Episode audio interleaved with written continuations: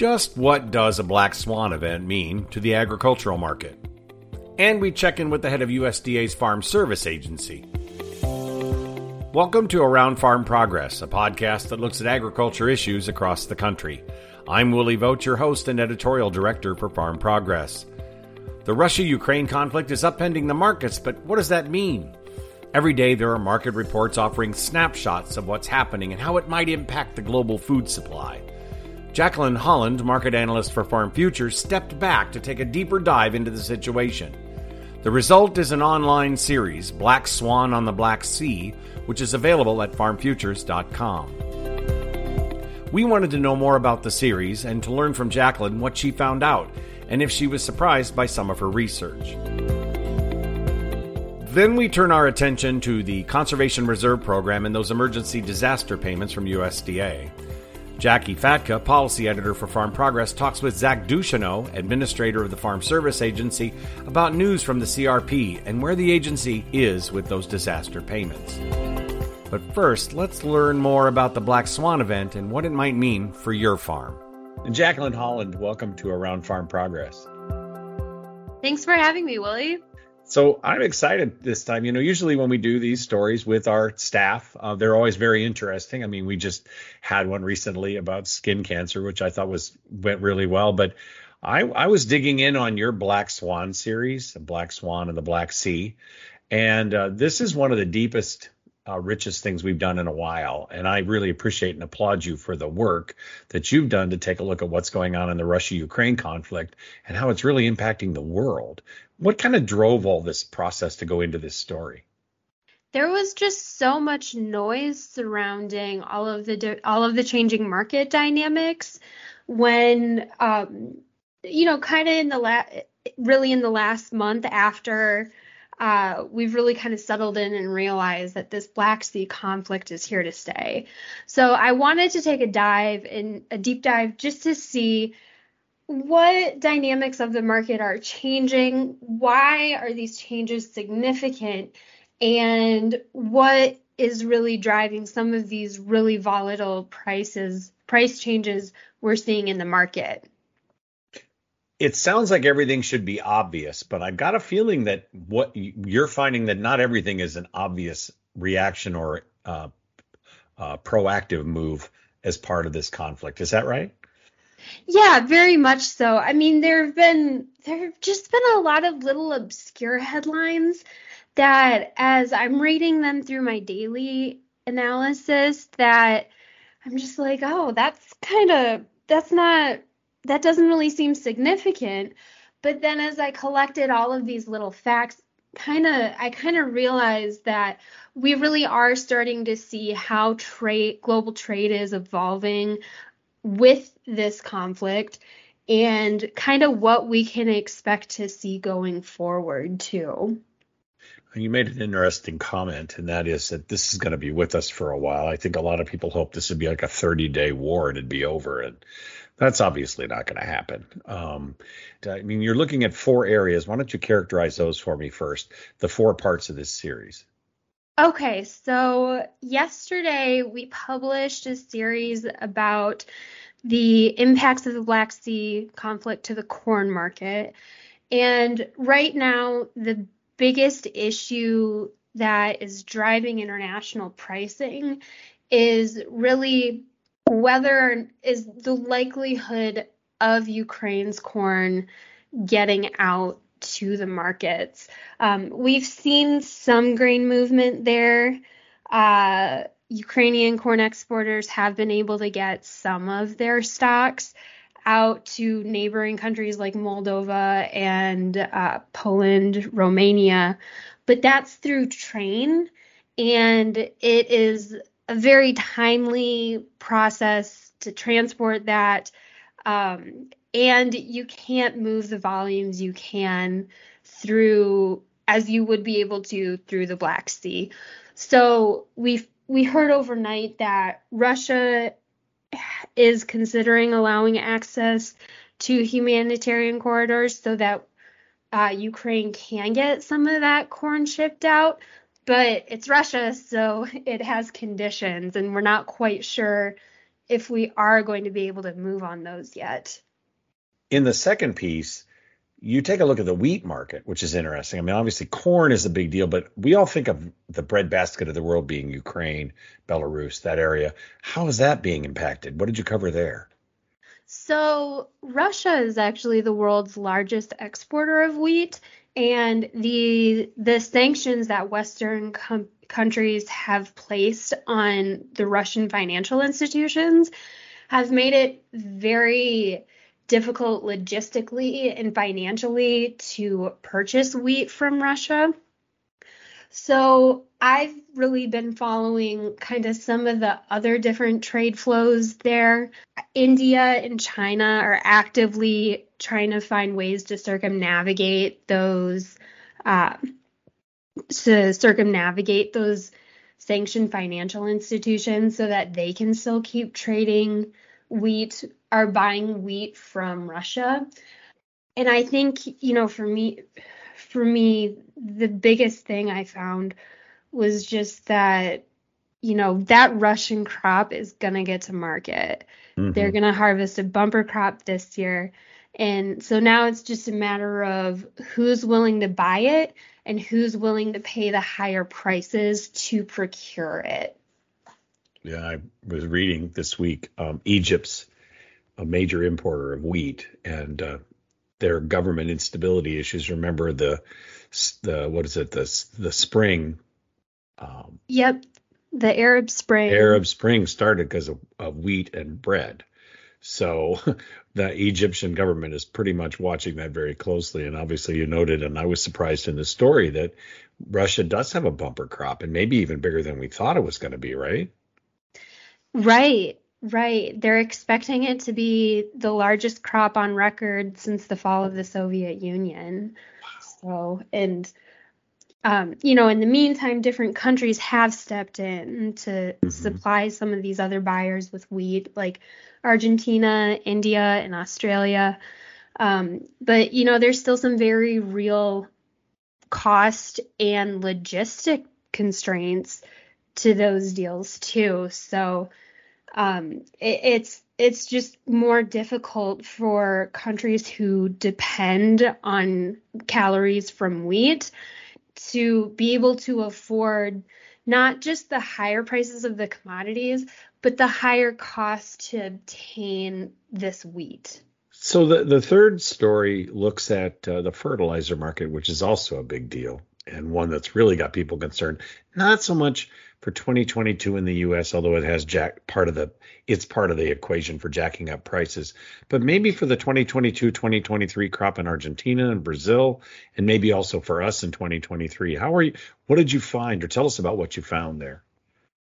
So you know, as soon as this war broke out, we saw um, the Brazilian agriculture minister hop on a plane and flew all across the world to strike deals with uh, fertilizer producers. Um, and this is because uh, South America imports the majority of their fertilizers. So they're obviously more at risk. Uh, they have more exposure risk for this because they do rely on um, on Russia and Belarus for a significant volume of their fertilizer. So we've seen new deals kind of emerge that Brazil is buying from Israel, Saudi Arabia, Jordan, Canada, you know, any place that they can get potash, uh, phosphate, nitrogen supplies from, they are wheeling and dealing to make sure that they do have the supplies they need by this fall when they start planting their 22 23 crops. That's interesting. And it's also what impacts the price, of course, is the, the analogy I always use is there's a bucket and the bucket's full of fertilizer. And if you don't, and part of the bucket comes from Russia and part of the bucket comes from Canada. And if you don't buy, take the bucket, the material from the bucket from Russia, you got to take it from Canada. That still changes what's in the bucket and, and impacts the total price globally, no matter where you get it, right?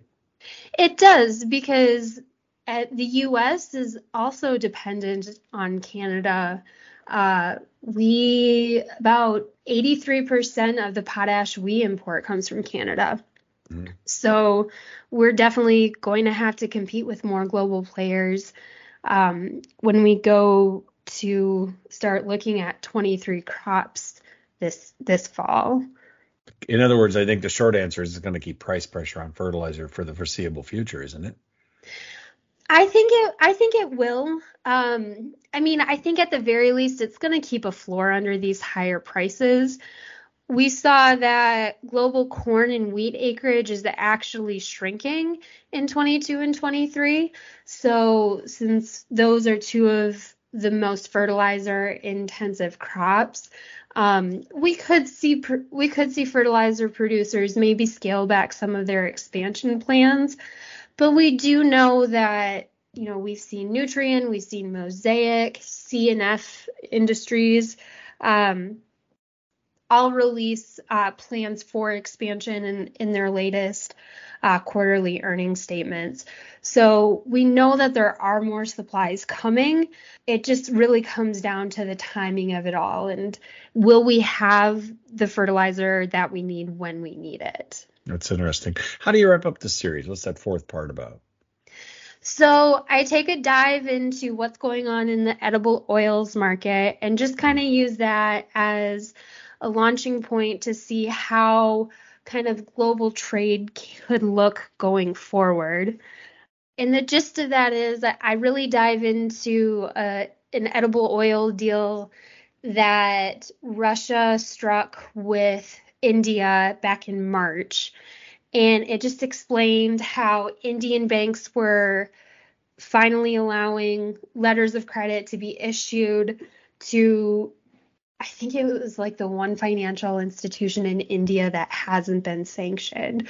So I really kind of dive into more of the specifics of how are countries going to circumnavigate these sanctions to obtain Russia's oil, fertilizer, and food products. And then also just kind of looking at what does the global trade environment looking forward and um, I'm really estimating that some of these hostile trade relationships are going to come with a price tag. Um, I think, you know, we're going to see more of Russia, India, and China trading amongst themselves. Um, and other countries that are more closely associated with the West are likely to be left out of some of those deals. So I think that's going to keep prices high. Um, and it doesn't necessarily mean that everyone benefits either. You know, kind of as we saw in the aftermath of Russia's invasion, um, I think all of the wheat exporters here in the US were really kind of gearing for just just a massive influx of buyers. And we didn't see that happen because the cost of shipping US wheat were higher than that of India and Australia. And it also would take a lot longer to get that wheat from the US to places like the Middle East, Central Asia, and Northern Africa. I think those dynamics, you know, econ- economic dynamics are always going to kind of dominate, but I think we might start to see a little bit more of these trade trade realignments really start to play out going forward. It'll be interesting to see how they circumvent the deals and make that pull together. You know, the other thing that's interesting is, and um, I guess I wasn't paying attention, but anybody listening to this knows that happens. Um, you know, Australia had been under a multiple multi-year drought for so long that I missed when the weather turned, and it's it's not unlikely that that could happen again. And so the other side of this whole trade picture is one break in the weather somewhere in one of these trading partners could cause an, an even deeper crisis, right? You couldn't be more right about that, Willie. And we're seeing that play out here in the US this year, too. You know, we were already looking at smaller corn acres this year, but with a cool and wet spring, we're seeing, and we're just seeing massive planting delays, especially in uh, like North Dakota and Minnesota.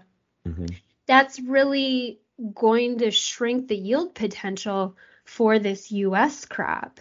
And that's why we've seen corn prices go so high because we really didn't have any room to fall short this year. And by the looks of it, we already are.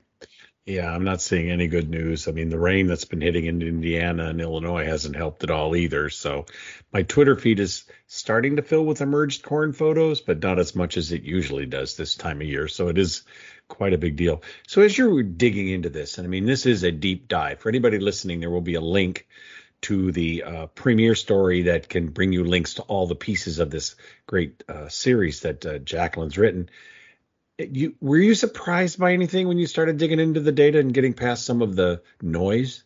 Yeah, you know, we I think it's so easy uh, to write a headline that talks about the world running out of food. And, you know, after after COVID, the last couple years and the toilet paper shortages, mm-hmm. you know, I, I think consumers are exceptionally sensitive to that. And the reality in this country is is that we aren't going to run out of food and the world isn't going to run out of food.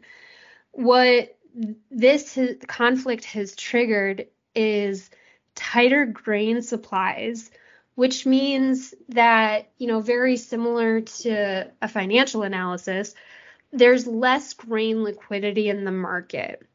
So what that means is that we're gonna see more time lags. Um, and that's we're to see that at all ends of the supply chain because we also have serious supply chain issues that we're still working through.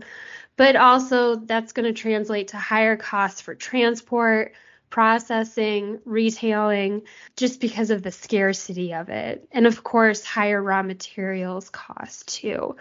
So we're not going to starve by any means, just here in the US, as well as in countries where that are big grain producers, the logistics are just more difficult. Now, you know, I mentioned mm-hmm. regions like North Africa, the Middle East, Central Asia.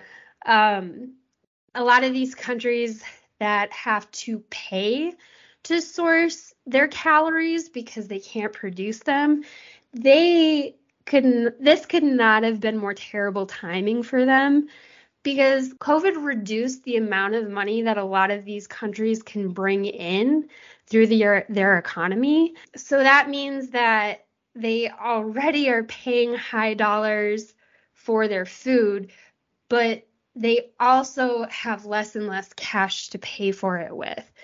Um, I think a prime example of this is Cuba and their milk shortage that they're dealing with right now they're going to be the ones that suffer the most, but it's not because we're running out of food. It's just because of more unfortunate economic dynamics at play in the markets right now. Yeah, the truth is the world has been producing enough food to feed everybody for a while. It's there are other things that get in the way of getting it to the people that need it the most, which has always been a challenge and just made it even harder. When you got done with all this, what was the message you'd like farmers to pick up after they read the whole series? There were there were so many messages here. I think um, one that I heard Joe Glauber at IFPRI talk about last week was, um, you know, for these countries that I just mentioned that probably are going to struggle in this economic environment, is making sure we're getting good humanitarian aid to them so that we don't see a repeat of the Arab Spring um, disturbances that we saw back in, um, I think it was like 2010, 2011. The other thing is, is, you know, making sure that we are working on maintaining good trade relationships and good diplomatic relationships with a lot of these other major global players. I mean, it's it's obviously very a very strained diplomatic environment right now, um, and really has been for the last six years.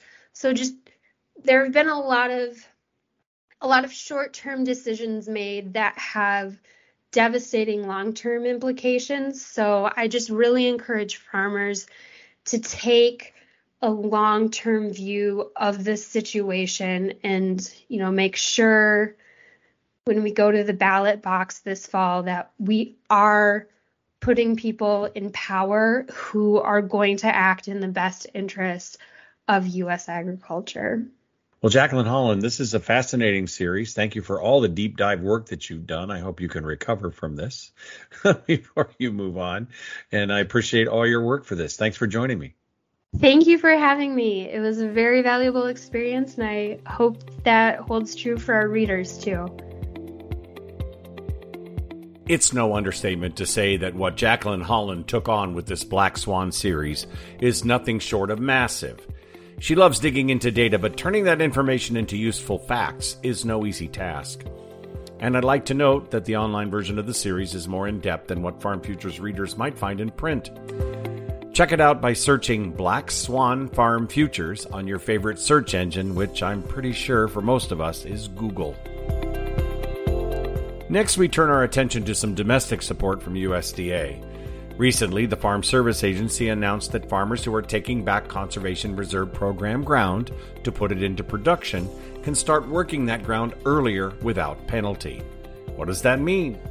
And the agency is also making payouts to farmers hit by disasters in the last two years. Jackie Fatka, policy editor for Farm Progress, gets insight on these issues with Zach Ducheneaux, administrator of FSA. Let's listen in on their conversation. I'm excited to be able to talk today with FSA Administrator Zach Ducheneaux. Um, a lot of things going on at the FSA offices, and so we're just going to jump right in. Thanks so much for taking the time today, Administrator. It's my pleasure to be here. Thanks for helping us get the word out. Well, let's start first with CRP. I know we have talked about this a few times as we've uh, discussed over the last several months. A lot of folks are watching some of those CRP acres that are coming out this year. And USDA actually announced May 26th that it will allow farmers who have expiring contracts this fall to get into those fields yet this summer to get, begin field work if it is after the nesting period. So I, let's first, what led the agency to this decision? Because I know that it's something, as I mentioned, we've talked about for several months, but we hadn't necessarily embraced fully to be able to allow those producers without penalty to get into those fields to begin field work?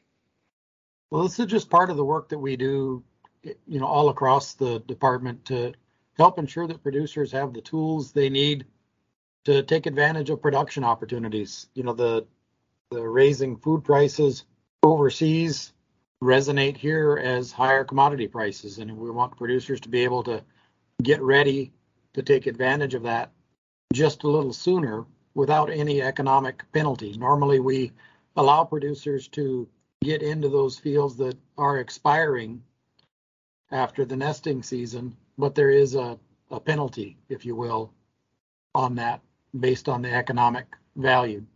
This year, we're going to let a producer make a written request to voluntarily terminate and go in there and start to do some field prep and some work after the primary nesting season with no penalty or no adverse impacts.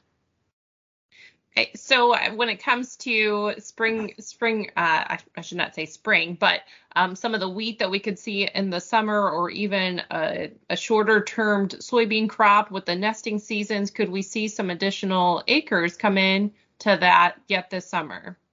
I don't think it's beyond the realm of possibility, but it's going to be dependent on what the local uh, stakeholders have set that primary nesting season at. So producers are encouraged to check and I think we've even got that map available on our website. If not, we'll see if we can get it added on there. Well, I understand that about 1 million acres are coming out of CRP contracts this fall.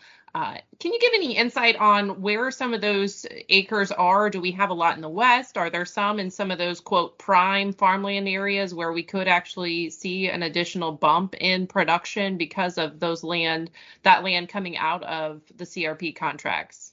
Yeah, just a little under 55. Well, let's see, 55% of expiring acres put in a proposal to re-enroll, and I think that's kind of indicative of the places where there's available moisture or conditions that are conducive to put a crop in. Much of the West is still in the throes of a historic drought.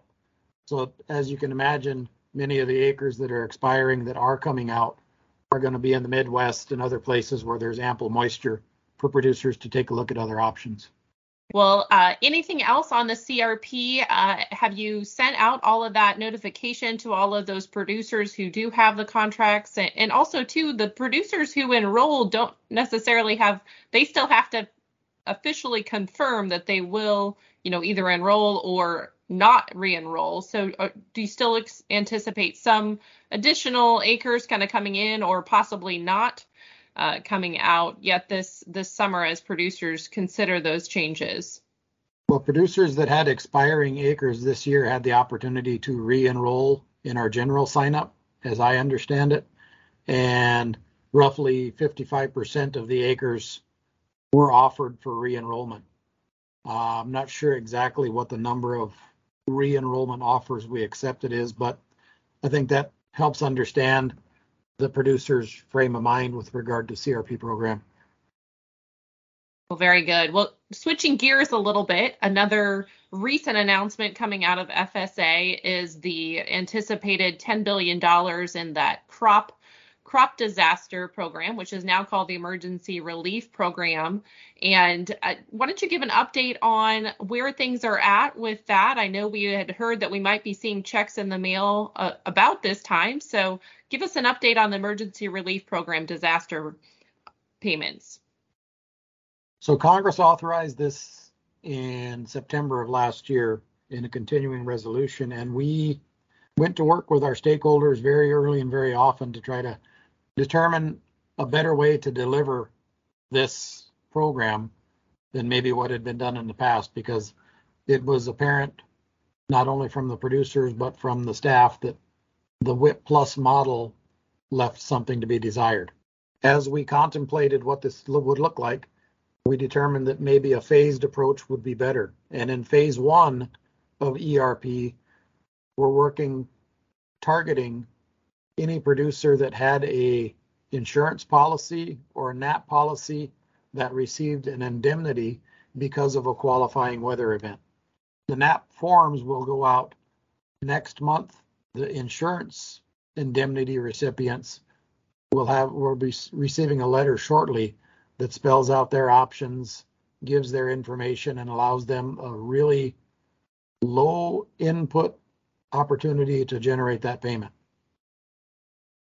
Well, and I think that's been a challenge with the disaster payments is that sometimes it comes so far after the actual disaster occurred that it, it doesn't provide that that shot in the arm that a lot of the producers need. And so uh, great that that that should be coming out shortly and be able to provide that needed support for for those crop producers who have been dealt different natural disasters throughout the last couple of years.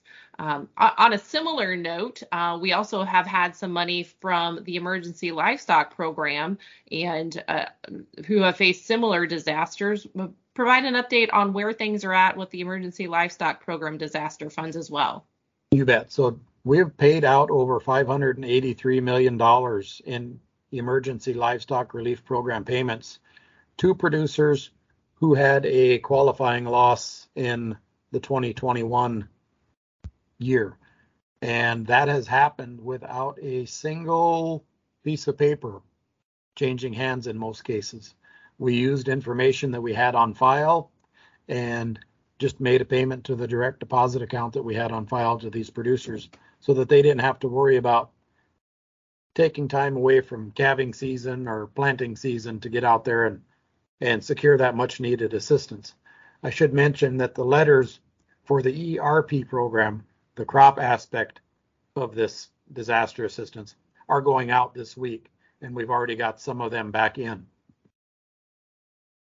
And and also too that 583 million that's gone out, there's still some additional funds. So producers who may not have received money from the livestock say, side, but they still still may qualify. There's another tranche that would be available yet this summer. Is that correct? That's right, and we are accepting stakeholder input on how best to deliver that.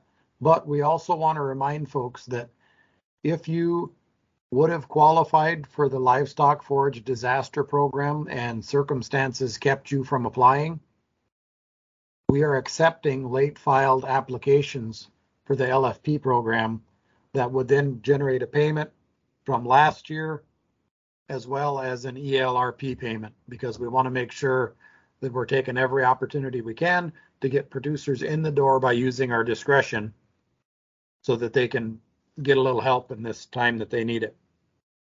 Well, I think that's probably the best way to end this too. You know, if you are wondering if you might qualify, if you're looking for whether there's a good program to meet some of your needs, uh, head to your local farm service agency office and see if they can go through with you to see if there's some money out there to help kind of bridge these gaps on some of these issues that farmers have been facing across the country. FSA Administrator Ducheneaux, it's always great talking with you. I appreciate the time today. Thank you, Jackie. And producers are encouraged and welcome to email me themselves if they would like to. My email is zach.ducheneaux at usda.gov.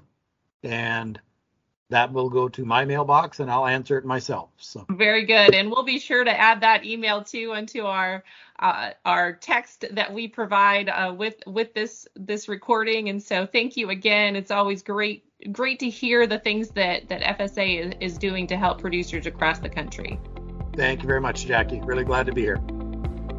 We appreciate Jackie Fatka's continued policy coverage. There's a lot going on in Washington, and she makes sure our readers know about it. We also thank Administrator Ducheneaux for taking time to talk with her. And thanks again to Jacqueline Holland for her fascinating Black Swan series. To make sure you don't miss an episode of this podcast, be sure to subscribe on your favorite platform Apple, Spotify, Amazon, and more. And if you have a smart speaker, all you have to do is tell it to listen to Around Farm Progress, and you'll hear the latest episode. Farm Progress is the nation's leading agriculture information source, with 17 state and regional brands as well as farm futures, beef, National Hog Farmer, and feedstuffs, and our events including the Farm Progress Show, Husker Harvest Days, and the New York Farm Show. Join us next week as we continue our agriculture journey around the country. I'm Willie Vogt, Editorial Director at Farm Progress. Thanks for listening.